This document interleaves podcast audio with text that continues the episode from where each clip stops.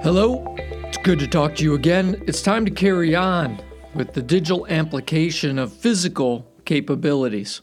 Now, I had LASIK surgery, a lot of people do, fix their eyes, but I went on and I had a ceramic sphere put in my left eye. It's called it's called KAMRA surgery and it fixed my sight so that I don't need reading glasses. And I still have the ceramic disc in my eye to this day, and people who know me can look sideways kind of at my face and they can see the ceramic disc in my eye.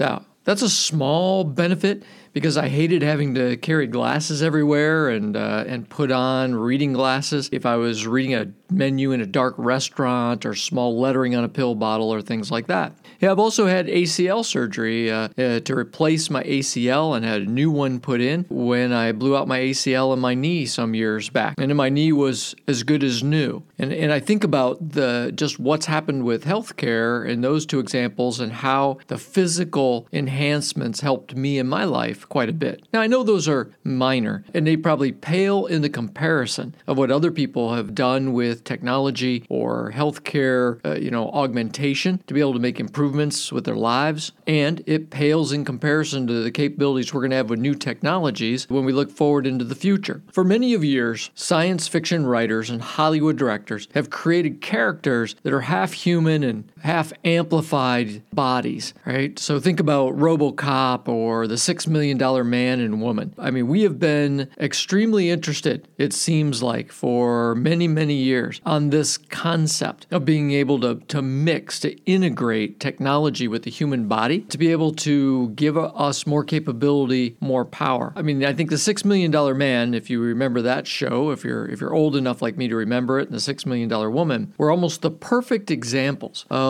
what I think people fantasize about. Of hey, you still have a human face, you're still a human being, you still have your human brain. You just have these physical capabilities that are dimensionally better than everybody around you. Now, I've thought about this a lot, and psychologically, there are two reasons that we seem to be in love with this potential. Mean, the first is the ability to help improve the life and capabilities of someone who's lost a limb or suffers from some limiting ability that maybe they were born with. And so we love the idea of creating a, a fairness in life, of being able to help people that, you know, were not born or lost their natural capabilities to be able to gain those capabilities back. The second is the possibility of making improvements to what's possible with our standard biological capabilities. So this is in this case not helping somebody that you know it's just unfortunate enough to maybe say born without a limb or lost a limb in an accident or hurt themselves in a fall, right? The second one's different. The second one is making improvements when there's no reason necessarily to make the improvements above the natural capabilities that we already have. Now, we are already building exoskeletons that can help workers better perform their physical tasks, and I don't have any problem with that, with uh, building an exoskeleton. If somebody's having to do some mechanical task over and over and over up above their head, and you build an exoskeleton exoskeleton that helps them, or somebody has to lift a lot of weight and you build an exoskeleton to help them better be able to lift that weight, I think this makes all kinds of practical sense. We should do anything that we can do with technology like that that might help a worker better perform a physical task or, again, help somebody walk who doesn't have the ability to walk naturally at this point. Now, those are the two things psychologically I think that, that make sense in healthy ways for us to think about physically amplifying ourselves. Now, if you look at what's happened over the last decade or two,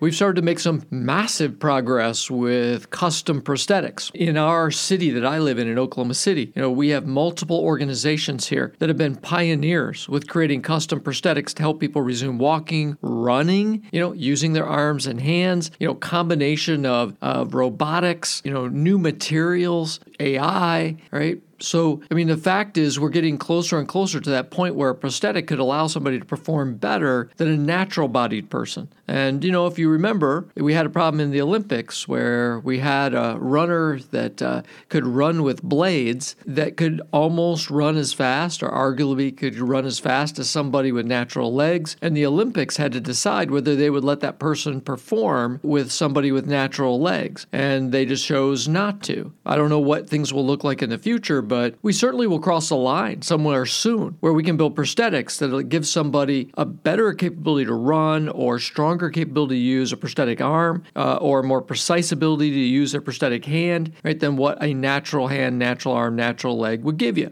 Now, there is a science fiction book named Machine Man by Max Barry. And if you ever want to read a good book and an interesting book on the topic we're talking about, go get Machine Man and read it. Uh, I'll tell you a little bit about the story just so you understand the concept. I'll try not to ruin, you know, what the ending is, but just so you understand the concept of the book. You have an engineer who loses his arm in an accident, an industrial accident. And he is also a brilliant engineer who is able to build a prosthetic arm and put it onto his body in such a way that that prosthetic arm is better than the natural arm he ever had. Well, after he figured out that that was possible for him, he wanted to replace his other arm with another prosthetic so that he could have a balanced upper body, right? Two prosthetic arms. But the company that he worked for would not let him just cut off his arm and put on a prosthetic arm using, you know, their equipment. So he sets up a situation where his arm is purposely cut off, but made it look like an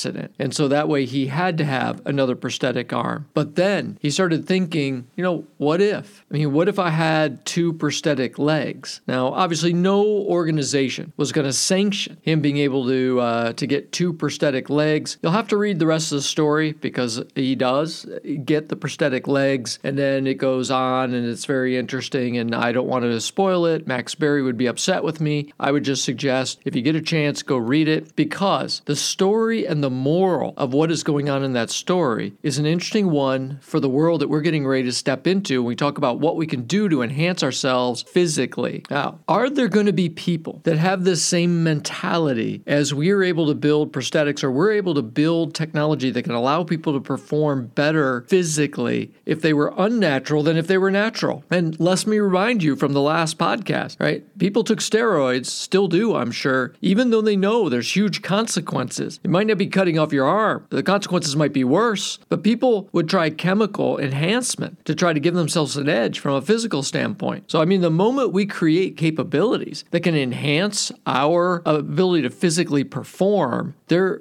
likely will be people who give almost anything to have those enhancements if it's better than what naturally people would normally have. Again, that's the interesting story of the book and why I think you need to read the book. Now, Will there also be a percentage of people who will say, I refuse to ever have any kind of amplification? If I lost an arm, I, I don't ever even want to replace it. I will just, you know, choose to live with one arm and stay natural. Yes, I believe that we will have people like that as well. It just they might be the minority. Is it also possible that there are a group of people that might find some balance of being able to use technology to physically amplify themselves? Again, like the exoskeletons that they can take off at the end of the day, you know, or that they enhance themselves, but only in some minor way. In other words, I think about a watchmaker who gets an enhanced hand, right? Has his hand removed or her hand removed and a new hand put on that is able to do much more precision work because they are a watchmaker. And with one hand, hand that can do very, very precise things, they would be better at being able to be a watchmaker. I mean, is it possible that this is what happens going forward into the future? Again, if we look back into the past, as I have, and you look at what people seem to have been willing to do to get some advantage, you know, it, it is definitely interesting to think about what could happen with physical enhancements. Now,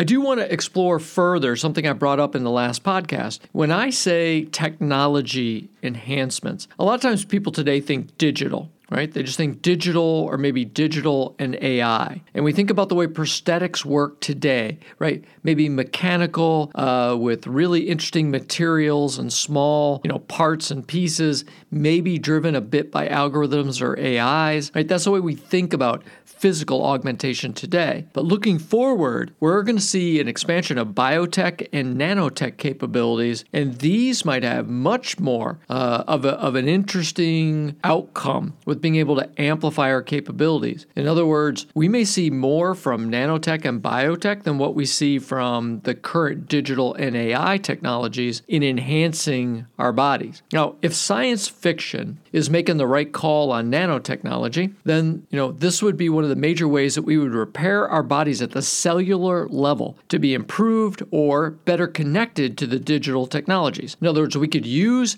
nanotechnology or nanotechnology robots to do very precise reconfigurations at a cell level of our bodies. I mean, Will we one day swallow nanorobots that are geared or programmed to repair or improve anything in our body? I mean, it sounds reasonable to me, and it always has. So when I read science fiction and somebody broke a leg and they drank a glass of nanobots and, and the nanobots went in and wove their leg back together, like that seems to make sense to me. Or if they had liver damage, right, they would drink a glass of nanobots and the nanobots would be programmed to go in and rebuild the liver. It does seem like this makes sense to me that we could do this. And think about, you know, not only just healing the human body, healing the aging body, but think about the ability to amplify the human body by the use of nanotech, especially mixed with digital technology and other technologies. And then what about biotechnology? We already have biotechnology. We're further down the road with biotech than we are nanotech. So biotech, you know, we can improve our physical capabilities at a DNA level, right? I mean, we've seen in many science fiction movies, we could go further. We could allow parents to design or change the physical features or capabilities of their children. I seriously doubt that when we have these kinds of capabilities, right, the, the much more expanded biotech capabilities than what we already have. We can mix those with nanotech and digital tech. And then you have parents who are able to either architect or re architect their children to give their children an advantage in the world. I cannot believe that there will not be a decent amount of parents that will do anything for their kids to give their kids a better life than they have. And once you have even a 10% or 15% of parents who are willing to use any combination of nanotech, biotech, digital tech to give their their young children a boost in life whether that's a boost in how they play sports a boost in in their knowledge level right? A boost in being able to heal faster than other children. Like once you have some meaningful number again I'll just say 10 to 15%, you know, some strong minority, it puts pressure on the others to do the same. I mean, that is in our competitive world which we've talked about. You know, once somebody can stand out as better than the others, then everybody feels the need to get up to that level. I mean, I always think about the four minute mile. I mean, once Roger Bannister ran the four minute mile, well, then many other ran the four minute mile. Why? Because one person set the bar high enough and everybody else said, oh, that's possible. So I see the same thing happening with parents and their children, where they're able to combine these technologies to be able to improve or amplify their children, and then putting pressure on other parents to do the same. Huh. I then worry about humans' propensity to amplify physical capabilities for their army. You know, how do we create better soldiers? Which we say to ourselves, well, it's just security. It's just it's just protecting ourselves. That's why we want physically amplified soldiers. That's why we want digital centaurs, right? Highly evolved soldiers with highly evolved technology that, that's built into them or around them. I mean, our government in the world, governments and politicians are not really known for making great decisions when it comes to what they do with de- what they call defense, right? Their armies. If they have an ability to re architect a human to be a soldier and the soldier agrees to be re architected, I have a hard time believing uh, the United States and others aren't going to create highly augmented soldiers and pilots. Again, just something I'm worried about because once that happens, what happens when they're not soldiers and pilots anymore? And then they come out into the regular world. What kind of dynamic does that have? It's it's hard for me to imagine that scientists, technologists are going to stop progressing. And now that we have AI, it can help them move even further faster with what they are building to augment us physically. I can't imagine any future that's not going to be what what science fiction writers have talked about for a long time and what I've been describing through the first and now this podcast. But what I really want to share with you is more the philosophical thinking about how should we look to, how should we solve the problem of unnatural amplification? Because we need to think this through before we're too far down the rabbit hole and have made too many mistakes that could haunt us for generations. I mean, it's easy to sit here and make predictions about where technology is going to go. It's easy to paint pictures for you about how I see it going. It's much harder to be able to figure out what are the implications of that. And the example that we have had for a long time and we really have to keep in mind is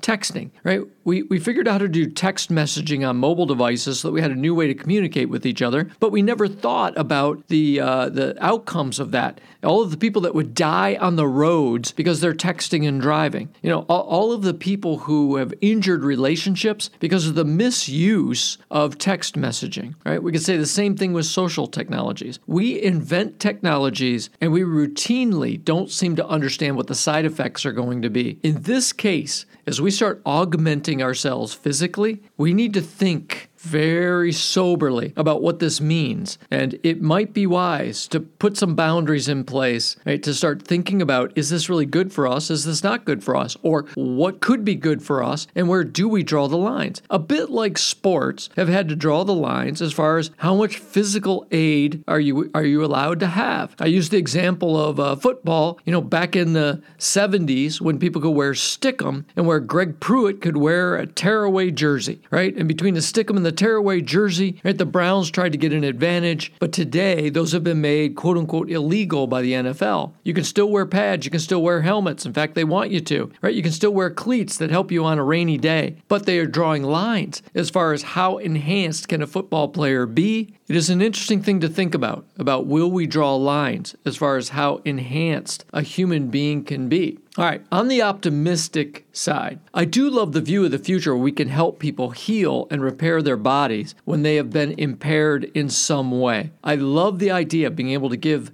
you know, unfortunate people a chance at a fair playing field uh, to live in. I think that would be wonderful because there are a lot of people through no fault of their own have had some physical damage that limits them in life in some way. And I, I love the thought that we can have technology, biotech, nanotech that can help repair their bodies to, like I said, at least put them on a, a fair playing field, but also just allow them to have a, a very fruitful life where they don't have to have the struggles of some missing or damaged physical capability. I also love the view of using physical application to just improve our capabilities to solve problems, right? Or or to help us be able to do physical activities without the risk of damage. You know, although technology always causes some problems for humanity on the whole, I believe it also can solve more problems than it causes. And I know when I just made that statement, I, I could sit here and spend the rest of this podcast for um, probably an hour giving examples on both sides of this ledger, right? Of, of where technology is causing problems and where technology is solving problems. But let me just pick out one area of life and let's just kind of run with that. Technology of all kind will likely likely extend life expectancy and improve the quality of life for people with any physical issue. Now, that's not much of a prediction because we've had that for the last, you know, 100 to, you know, and certainly improved a lot in the last 40 to 50 years. So I don't see technology stopping its ability uh, to just improve the quality of life, extend the length of life. Now,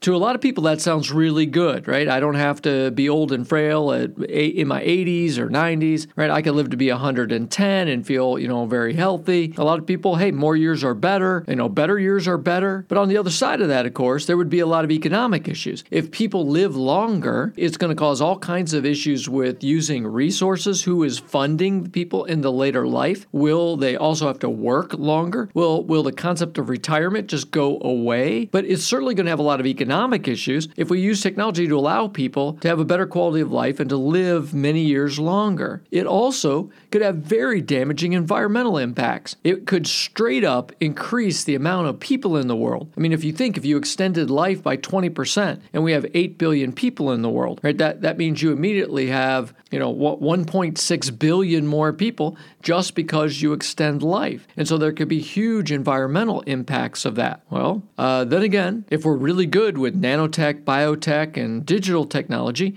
maybe we can use those technologies to, you know to help us better manage the environment so that we could have much less damage to planet Earth and much better ability to create the foods and the nutrients that we need to eat, right? So, this is the problem when you start thinking about technology and its impacts. And if you look at only the bad or only the good, right? And it, it is no question that healthcare is going to benefit and help us you know, physically live longer, live better lives. I trust that scientists will be able to do that. There will also be negative consequences of all of that. And this is what technology does it gives and it also takes away.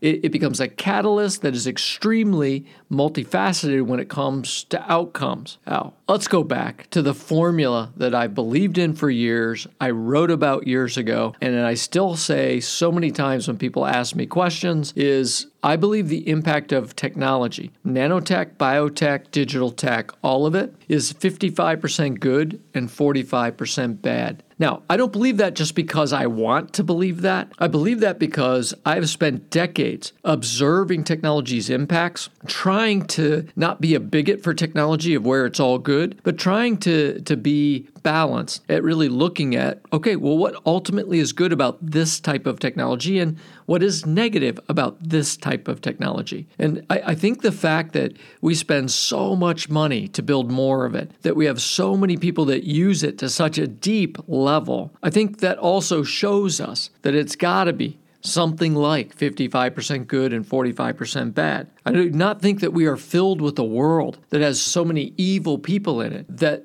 you know technology uh, the negative side of technology gets amplified by all these evil people i believe that we have more good people than evil people in the world and if the good people use technology at such a heavy level i mean the argument is either technology isn't as bad as some people say it is sometimes, or the good people are very naive. Any of these are philosophical arguments we could make. Uh, again, I'm going to stick with my observation of technology as of this point is it's generally 55% good for humanity and has 45% negative aspects for humanity. Now, there is always the philosophical debate that we could talk about if we use an example like nuclear energy, and we can say, hey, nuclear energy, when it is creating power, is is some of the cleanest power we can we can generate. It, it is much better than coal, much better than fossil fuels. And so there's a lot to like about, you know, nuclear fission that we can create nuclear power plant and it is the best environmentally safe way to create power in the world. And then we can say on the other side of it there are nuclear bombs or that a, a nuclear reactor can melt down and blow up. And so there are the positives and the negatives with nuclear fission and I suppose the same with nuclear fusion when we get further down that road road. Uh, I even look at nuclear and say, okay, I believe it's 55% good and 45% bad. Yes, we can make bombs out of it. Yes, a nuclear power facility could melt down, and we've had that happen. But on the whole, if I look at what nuclear capability is able to provide for us, if we played it out, you know, versus our ability to contain the negatives of that, I have faith in humanity that we have more of an ability to exploit what is positive about nuclear fusion or fission than we do the negatives. I believe it'll be the same with amplifying our physical capabilities. We'll face a future for sure that is going to be augmenting us physically. We have too many seeds planted. There are too many human reasons why we will seek to continue to give ourselves a fair or an unfair advantage. So it's a good time to start talking about what can we do? What can we do to be amplified without this being a, a dark cloud hanging over humanity. And generally in humanity, the more we think about things up front, the, the more we are sounding an alarm and doing everything we can to be able to lower the risk and amplify the opportunities, the better we are. Where we really fail is when we don't ask these questions and we invent something and then we just throw it out into the world and then we get painted into a dark corner because we didn't give any thought at all to putting guardrails around the technology that we put out. I mean, you have to admit now, if you're really studying what's going on with AI, we have spent much more time talking about the negative, possible negative aspects of AI than we have just about any other technology. And we seem to have a lot of people really working on how to provide appropriate guardrails for AI. Now, will there be digital criminals and people who purposely try to create AIs that are exploitive? Absolutely, because this is human nature. But I do feel better that we're at least asking a lot of philosophical questions about AI, how to keep guardrails around it, and how to limit the negative impact on the world. But we can't go into AI because that's part of the next podcast where we talk about the digital amplification of intellectual capabilities. So I do want to go back to the question I asked in the last podcast right off the bat. Would I have a brain computer interface put in if it allowed me to talk to technology or interface with technology at the speed of thought? No more typing just looking at a piece of technology and thinking and having whatever I want done done on the screen at the speed of thought. I have considered this ever since I first heard about a brain computer interface, and we have heard about those for years now. The more I've thought about it, the more I've thought, you know, I would be tempted. If I knew that the surgery, right, to do the implant was safe, I, I, think I would be all in because I would love to spend some of the later years of my life uh, being able to experiment and see what it would like to be a digital centaur. Now, if I were 20 years old, would I want an implant? I don't know. Maybe I'd want one to be competitive. Maybe I'd say, nope, I don't want to have that in my brain for the rest of my life. But at my age now, I think I would actually consider right, having a brain computer interface put in if it gave me a level of capability that I really thought I could do something positive with. So there you go. There's my answer. I'd love for you to think about your answer, and then let's have a great Humology day. Until next time. Thank you for listening and giving these ideas a chance. Let this be a two way conversation and connect with me on Twitter at S. sklososky or on LinkedIn. I also write a blog that you can find at scottklososky.com. An added bonus is a library of thought leading graphics you can download from the site. One more thing please take a moment and rate this podcast on whatever platform you use. Ideas are powerful change agents, and positive reviews will help spread the digital optimism.